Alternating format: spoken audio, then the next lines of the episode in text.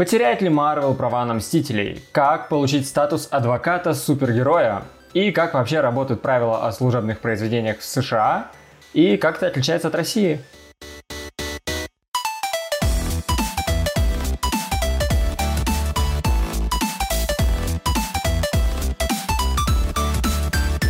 Это Копикаст. Мы говорим об интеллектуальной собственности, обо всем, что с ней связано. У микрофона Виктор Горский-Мочалов и Антон Яндрюсяк. Сегодня мы говорим о Marvel, потому что это самая популярная новость в конце сентября произошла. Новость про Marvel, что у них очередной какой-то судебный спор по поводу авторских прав. И говорят, что...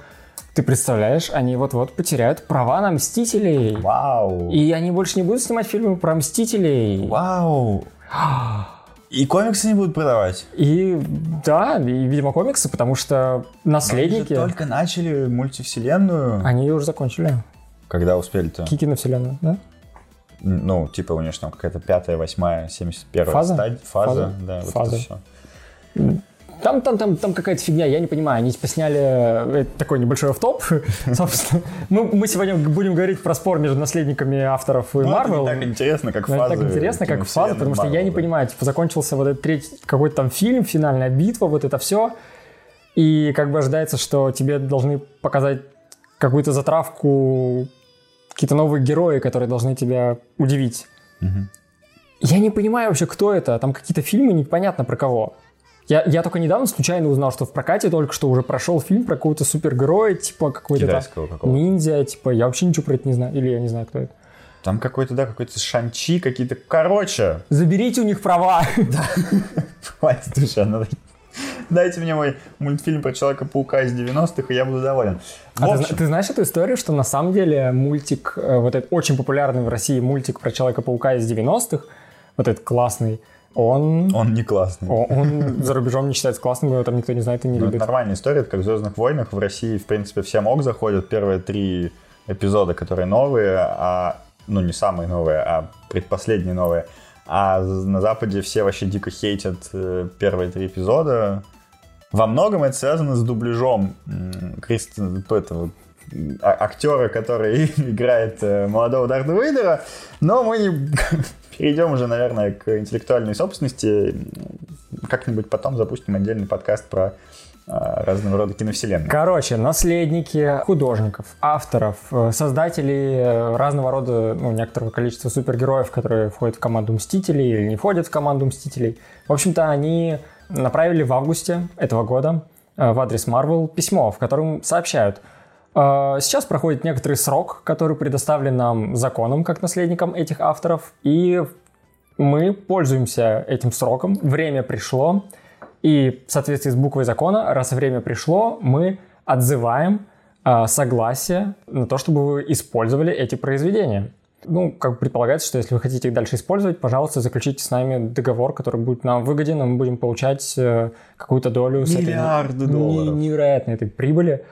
И, блин, они ссылаются, представляешь, на закон. У них есть такое право, действительно, у наследников каких-то авторов, любых авторов в США специально оговорено право через некоторое количество лет обратиться к тому лицу, которому предоставлено какое-то согласие на использование этих произведений, обратиться к нему и отозвать это согласие, сказать «нет, прекращай».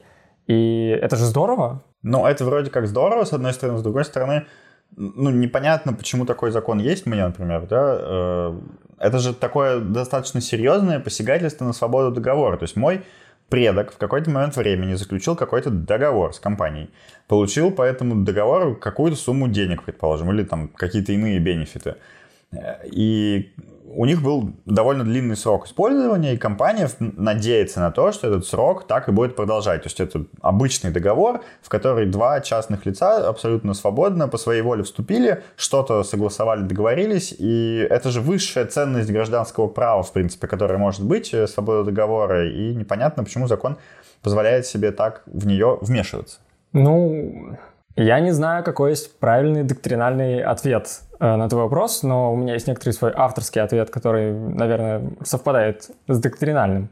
Эм, была такая история, когда создавалась Конституция США, Джефферсон высказывал э, мнение, что Как-то это странно. Мы сейчас делаем целую конституцию, по которой будут жить целые поколения одно за другим, и ни одно из них не принимало участие в создании этой конституции, кроме нашего поколения. А им надо будет по ней жить. Что-то не так. Наверное, у них должна быть возможность вносить правки в конституцию, поэтому мы закрепим это право. Наверное, у них также должна возможность быть, как-то перетолковывать положение конституции. В общем, есть какая-то такая концепция, что если ты живешь по каким-то правилам, на создание которых ты не влиял, то, наверное, у тебя должна быть возможность как-то актуализировать их в соответствии с текущим моментом историческим.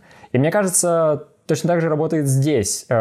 Если твои там предки что-то сделали, и ты как наследник пользуешься бенефитами от этого, но при этом не можешь пользоваться полноценно этими бенефитами, потому что там прошло уже много лет, и ситуация изменилась, и ты хочешь сам распоряжаться теми правами, которые достались тебе по наследству. И вот закон тебе предоставляет такую возможность. Мне кажется, это правильно. Ну, классический конфликт отцов и детей, короче. Да, да. А, ну, на самом деле, ну, наверное, у этого есть и более прагматический, прагматичные объяснения, там, конъюнктура рынка меняется, права становятся дороже или дешевле, инфляция, опять же, может сожрать все, что получил твой предок в какой-то момент времени, и ты такой, типа, э? Инфляция съела Человека-паука. Новый комикс «Человек-паук против инфляции». Самый страшный антигерой, который появлялся в комиксах Marvel. Вот. Ну и, соответственно, в чем... Татанус щелкает пальцами, у тебя нет просто половины дохода. Как говорится, это право у наследников есть, но есть один нюанс, как в том анекдоте.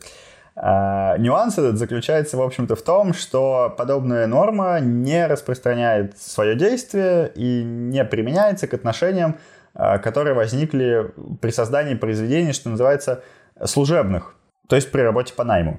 И э, вопрос заключается здесь в том, что в Штатах немножко по-другому фактически э, понимается это служебное произведение, если в России мы привыкли к тому, что служебное произведение – это такая э, обычно бюрократическая история. Типа, был ли трудовой договор заключен, проверяется, было ли поставлено служебное задание приказом генерального директора и подписан ли акт передачи результатов интеллектуальной деятельности, который был создан работником. Вот эти там три элемента проверяются, еще немножко там про вознаграждение смотрим, и из этого делаем какой-то вывод. Перешло право к работодателю или не перешло. Берите чек-лист на заметку.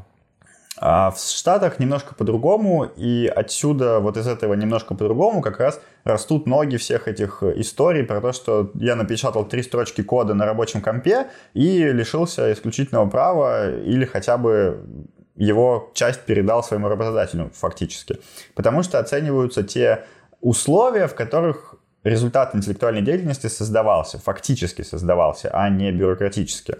И отсюда Marvel э, строит свои вот эти все рассуждения о том, что неважно, как у нас там были оформлены договоры, фрилансер не фрилансер, важно, что э, у нас есть некий свой метод Marvel, по которому мы работаем в компании, по которому мы привлекаем всех вообще всех возможных своих авторов, мы даем им доступ к базе знаний, к каким-то инструментам, которые у компании есть, к деньгам компании, и в итоге за счет вот этого привлечения, за счет этого метода Marvel фактически и создаются все отношения, и фактически они похожи на работу по найму, поэтому давайте распространять сюда соответствующие нормы и считать все произведения, созданные всеми нашими художниками, сценаристами, дизайнерами и всеми прочими людьми, служебными произведениями, и мы получаем из этого все свои права. Да, и мы действительно видим эту позицию вот, собственно, в том ответе, который поступил от Marvel в ответ на эти претензии. Это не просто ответ, это компания Marvel отправляется в суд, собственно, что и стало инфоповодом. И до того, как эти наследники сами предъявят иск Marvel о том, что она продолжает использовать то, что она не должна использовать, Marvel опережает их, идет в суд и говорит: суд, ну-ка установи, что э, права как бы у меня, и ничего отзывать э, никто у меня не может. И мне нравится эта история, потому что э, это, это классно, когда тебе приходит претензия, и ты не должен ждать, предъявят к тебе иск или не предъявят, потому что вот эти издержки, связанные с тем, ну вот когда над тобой висит угроза юридической ответственности, это проблема, да? Меч. Да, дамоклов меч. Поэтому, именно поэтому у нас есть там правила исковой давности, там, э, срок, там, срок, в течение которого может происходить уголовное преследование, риск уголовного преследования. Вот. И здорово, что ты можешь не ждать этого всего, а сразу прийти в суд и сказать: так, ко мне тут предъявили, давайте-ка разберемся, кто прав, а кто нет. Вот. И Marvel именно это сделали. И, собственно, ссылаются на эти аргументы. И эти аргументы не новы, не новы, потому что, опять же, как все знают, кто интересуется сейчас этой историей, у Marvel уже была такая история, которая касается дела Джека Кирби, когда наследники Джека Кирби пришли в... Ну, точно так же с претензией и сказали, что вот Джек Кирби что-то делал для... Ну, что-то делал, создавал каких-то супергероев, Marvel используют этих супергероев, но вот мы наследники, мы спустя какое-то время отзываем вот это согласие как наследники, и Marvel прекрати без нашего разрешения это делать. После Большой чего... офф-топ, Джек Кирби — это создатель там, Капитана Америки, Халка и да? Да, ну, ну, других вот. вот этих некоторых персонажей. Мне очень нравится, офф-топ, мне нравится мультик э, про черепашек-ниндзя две тысячи третьего, кажется, года, третьего или шестого, что-то такое, э, где у них еще... Ну, глаза белые, там только белки, у них нет зрачков. Там еще Шреддер крутой, более мрачная тональность такая. А, это тот, что пошел после мультика девяностых, вот ну, да, сильно да, да, измененность. Угу. Вот, он очень крутой. И там есть э, очаровательная серия, где Донателло э, находит волшебный кристалл, к- который привязывает к карандашу, и после этого все, что он нарисовал карандашом, оживает. Он рисует человечка, человечек оживает. И он рисует портал, это становится настоящим порталом, он заходит в этот портал, попадает в какой-то воображаемый нарисованный мир, и там оказывается запертым сам Джек э, Кирби. Эта серия посвящена Джеку Кирби. Вот. Прикольно. Хотя, не, я не уверен, что персонаж звали Джек Кирби, но серия вот там написано «Посвящена Джеку Кирби», типа памяти Джека Кирби. А, мы говорили про дело Джека Кирби, действительно. В общем, э, эта история, которая происходит сейчас, она уже повторялась. И тогда Marvel снова выходили с этой позиции, что Тайная это... Тайная комната открывалась пятьдесят лет назад. Да. И Marvel уже доказала, что они, все эти супергерои, созданы в рамках... Ну, созданы как служебное произведение. И поэтому у Marvel все права. И они выиграли тогда в первой инстанции, они выиграли в апелляционной инстанции, а потом, следите за руками, когда наследники Джека Кирби пошли, собственно, уже там, вроде бы уже почти в Верховный суд, что-то произошло вне суда, произошло мирное соглашение, скорее всего, Marvel откатили наследнику какое-то количество денег. Верховный суд никак не высказался по поводу решений нижестоящих инстанций, они остались в силе, эти э, правые позиции, которые поддерживают позицию Marvel, они также остаются в силе, и у Marvel на руках есть все, что им надо, у них остаются права, и теперь... В этой, в этой новой итерации, в этой новой истории с новыми наследниками, им гораздо проще. Они ссылаются на устоявшуюся практику, которая уже там десять лет, и, и их позиция сильна и никем не опровергнута пока что. И, скорее всего, новые наследники понимают, что они проиграют суды, но смогут с помощью такого давления опять договориться с Marvel, потому что Marvel не захочет опять рисковать, что... Все-таки в Верховном суде эта практика поменяется, и они проиграют в судах сначала, наследники, но потом договорятся все равно и получат какой-то откат. Скорее всего, это, про эту историю. Никто не стремится к тому, чтобы ну, понимать, что не добиться лишения Marvel и их прав на персонажей, но можно получить от них денег. Мне кажется, история сводится к этому. Ты вот мне за кадром рассказывал, как ты выходишь в народ. О, да.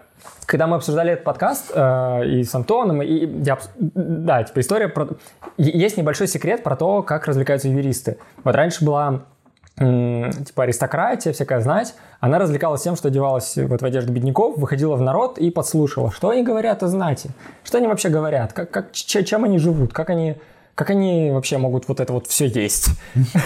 Вот, ходить в этих... Ну, короче, такое развлечение. У юристов тоже есть такое развлечение. Иногда мы снимаем наши мантии священных служителей богов права, там, свои рясы оракулов и общаемся с обычными людьми. С этими вот обычными. Да, вот так вот, ну, так незначайно. Ну, что ж... Ну, там Marvel, слышал Marvel, да? Что, авторские права? Интересно, а что ты думаешь про интеллектуальную собственность вообще? Как думаешь, там, кто прав в этой истории? Потому что интересно, что говорят простые люди. И простые люди, как, как оказалось, они говорят часто, что... Ну, понятно, что Marvel выиграет, но это же Disney, это же э, огромная корпорация, которая создает... Ее бизнес в том, что она создает произведения и коммерциализирует их. Это... Индустрия, это не то чтобы, ну то есть это просто индустрия, это огромное количество денег. Ну конечно же, у них отлажены все процессы создания произведений, и юристы следят за каждым шагом создания каждого супергероя и гарантируют, что в случае какого-то спора у Marvel проблем не будет и быть не должно. И это здорово, подумал я, классно, что действительно это правда. Некоторая банда крутых юристов защищает права Marvel на супергероев очень эффективно, и Marvel всегда уверен, что они выиграют. И люди даже не сомневаются в этом. Ну, это на самом деле довольно странная позиция. Ну, понятно, что у нее есть некий базис. Мы понимаем, да, что Disney — это огромная корпорация, у них куча денег, и, скорее всего, есть какой-то бизнес-процесс э, юридический по приобретению, оформлению и закреплению надлежащим там документально всех прав. Это понятно.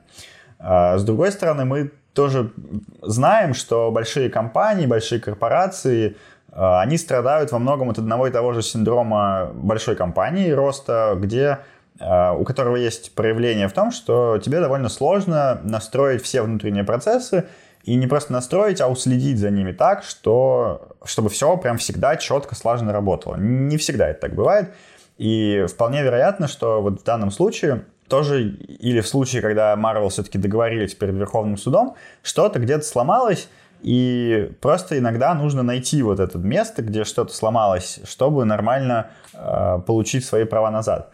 Но, с другой стороны, одному конкретному художнику, наверное, будет очень сложно все равно воевать против Marvel, у которого могло внутри что-то пойти не так.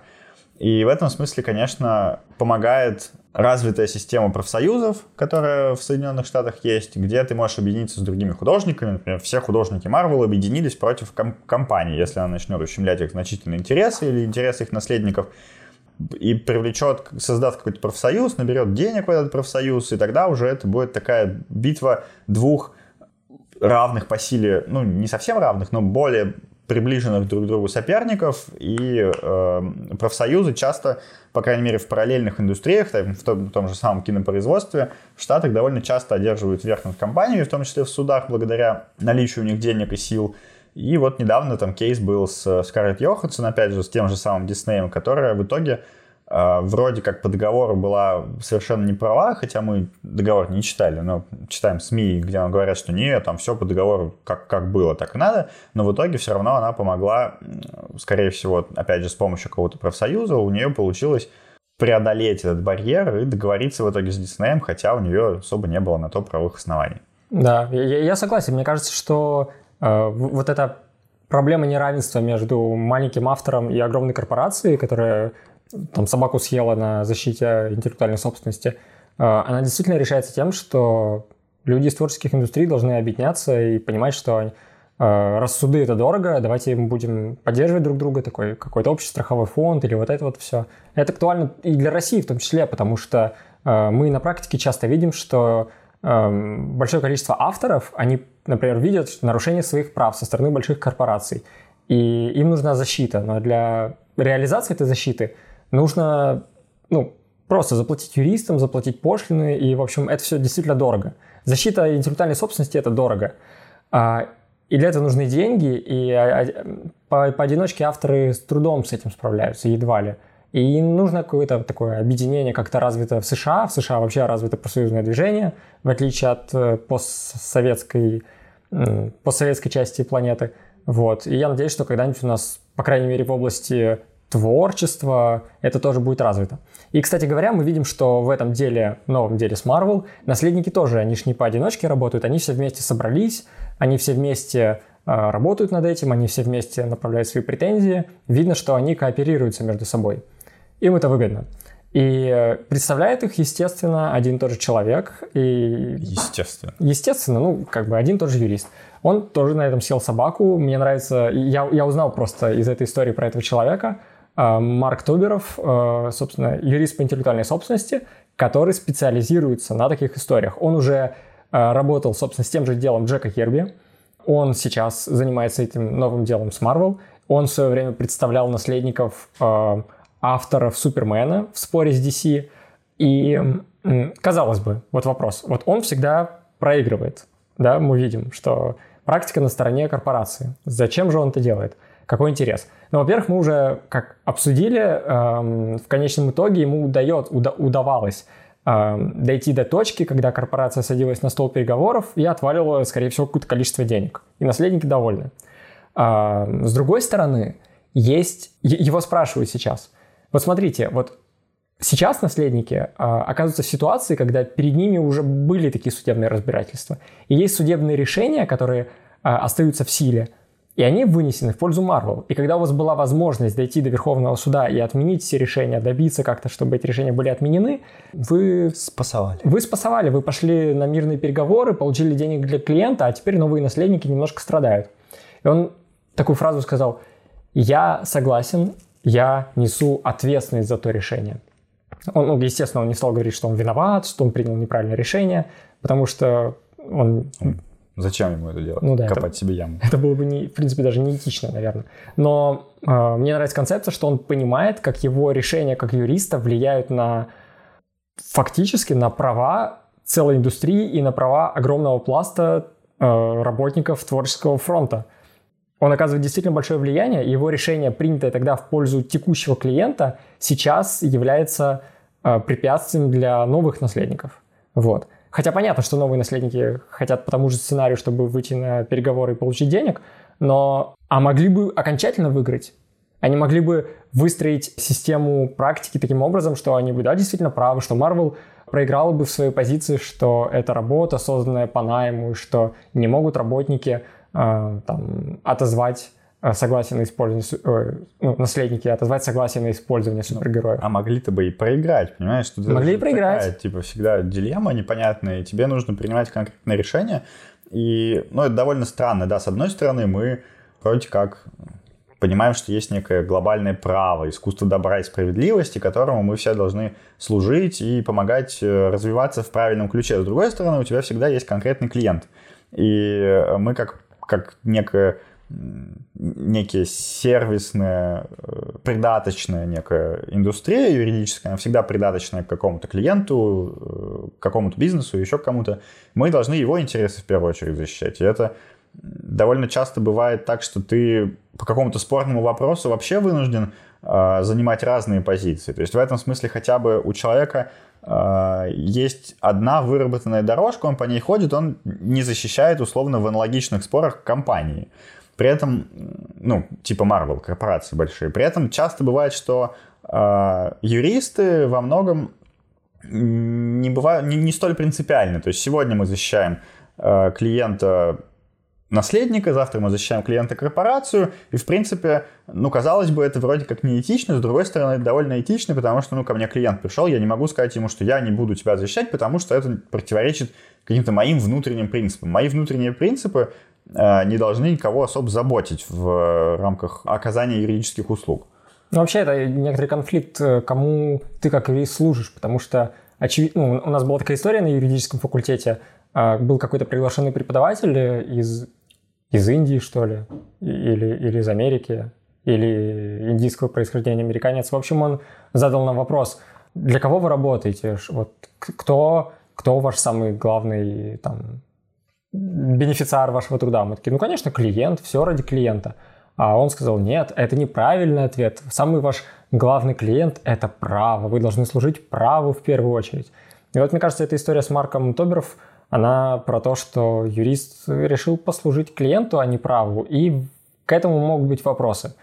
То есть его нельзя обвинять в неэтичности, потому что подставить клиента ради глобального права – это тоже странная история. В любом случае ты должен делать то, что э, просит тебя делать твой клиент, если это законно. Но все-таки ты влияешь иногда на решение своего клиента. Там. Может быть, иногда надо способствовать тому, чтобы убеждать, наверное, клиента в том, что важнее не сейчас выиграть, а выиграть в долгосрочной перспективе. Нужно спасать индустрию, этот корабль, на котором ты плывешь, не свою шлюпку. Ну, в общем, вот эта история. Вот, вот ты прав, что это Марк Туберофф, он всегда представляет именно в этих спорах именно наследников, и его даже прозвали, э, как он сам пишет на своем сайте, да. По версии New York Times, э, меня называют... блестящий крестоносец за маленького человека. У него еще есть такие прозвища, как Legal Man of Steel и э, супергерой э, правообладателей. И мне очень нравится, что человек такие себе регалии приобрел в ходе своей юридической карьеры, потому что мои регалии ограничиваются каким-то там типа магистр права, вот это все очень уныло. Я бы хотел подписываться типа на-на-на-на-на, вот прикрепляю файл с претензией, с уважением, Виктор Горский-Мочалов, супергерой в сфере интеллектуальной собственности. Я бы так хотел подписываться, а не типа Виктор Горский-Мочалов, там, магистр права. Звучит как прекрасный life goal. Да, вот, вот как, вот, скажем так, вот ты, с учетом характера твоей работы, как бы ты хотел, чтобы там через пять лет твоей практики у тебя, там, какие регалии, как бы тебя называли крупнейшие издания мира? Я не задумывался по этому поводу, слава богу, потому что я... Я даже не хочу задумываться, потому что, возможно, это не очень хорошо закончится. В общем, спасибо, что были сегодня с нами. Пишите нам в комментарии все, что вы думаете по поводу Marvel, кого вы хотите защищать в этом споре, как, какие вы видите перспективы, потому что мы-то считаем, что э, в очередной раз корпорация победит действительно в этом споре, если он э, будет продолжаться довольно долго и вряд ли будет даже заключено какое-то мировое, но кто знает, жизнь э, очень непредсказуемая иногда штука. Э, подписывайтесь на канал, ставьте нам лайки, звезды, пальцы вверх, бейте в колокольчик на Ютубе, чтобы не пропустить новые выпуски. Смотрите, в общем, на Ютубе, потому что там еще э, есть видео-часть. Э, если вы слушаете только аудио, то тоже подписывайтесь на Яндекс.Музыке, на Apple подкастах, на Кастбоксе, на эр эс эс-фид подписывайтесь, если очень хотите. Если вы, как Виктор, э, иногда, э, иногда используете пользуюсь. такие олдскульные ай ти-штуки, как эр эс эс-фид, это же так неудобно. Это прикольно, потому что ты как будто бы не спрашиваешь никакого разрешения, как работает будет твоя система. Ты берешь из разных источников, собственно, формируешь сам свою ленту. Это как подписаться, не привязываясь к какой-то социальной сети. Пишите, это, это кстати, же классно. Готовы ли вот, вот вы к этой ситуации, когда Marvel проиграет, и у нас появится миллион там разных Человеков-пауков, потому что наследники начнут лицензировать как не в себя, и вы будете сами себе собирать своего Человека-паука, подписываясь. Так там, разных... и так там и так миллион Человеков-пауков. Да это понятно, но тут будет, понимаешь, оно все канон, типа лицензировано из одного источника, и, собственно, почему у нас классная такая получилась, например, киновселенная Marvel, почему она всем нравится, потому что она невероятно целостная, и у них был Кевин Файги, который, или Файги, который следил за развитием, и только из его сознания и творческой, э, в результатах его творческого труда появилась огромная киновселенная из тридцати с лишним фильмов, где все классно и все на своем месте. Они как попало в комиксах, где типа восемьсот разных вариантов, и чтобы в нормальном порядке почитать историю Бэтмена, нужно сначала вот, вот седьмой комикс отсюда, потом вот ту серию, потом, ну, сложно, невероятно, блин, ну, там было классное, канон хочу. Там, там было классное месиво. У меня в пятом классе был комикс, я тогда любил комиксы, знаешь, я, тогда еще не было круто любить комиксы, я, пропус... я не дожил до этого момента, я уже забил на комиксы. Но в свое время я в школе любил комиксы и покупал, что было, и у меня был журнал Marvel Team, и там была история про э, то, как разные герои попадают в одни и те же ситуации вместе, там какие-то необычные сочетания, э, тогда это было необычно. И там был э, Человек-паук вместе с Росомахой, они вот в одной команде против кого-то там, что-то, или между собой, или против кого-то, и я дальше не дочитал. И там как была такая проблема у Человека-паука, что он вот летит на паутине и думает, я мутант или не мутант, и как бы мы понимаем, что сейчас он встретится с Росомахой, и они разберутся, кто из них нормальный мутант, а кто типа так себе мутант. Господи, подписывайтесь, ставьте лайки. Всем пока. Пока-пока.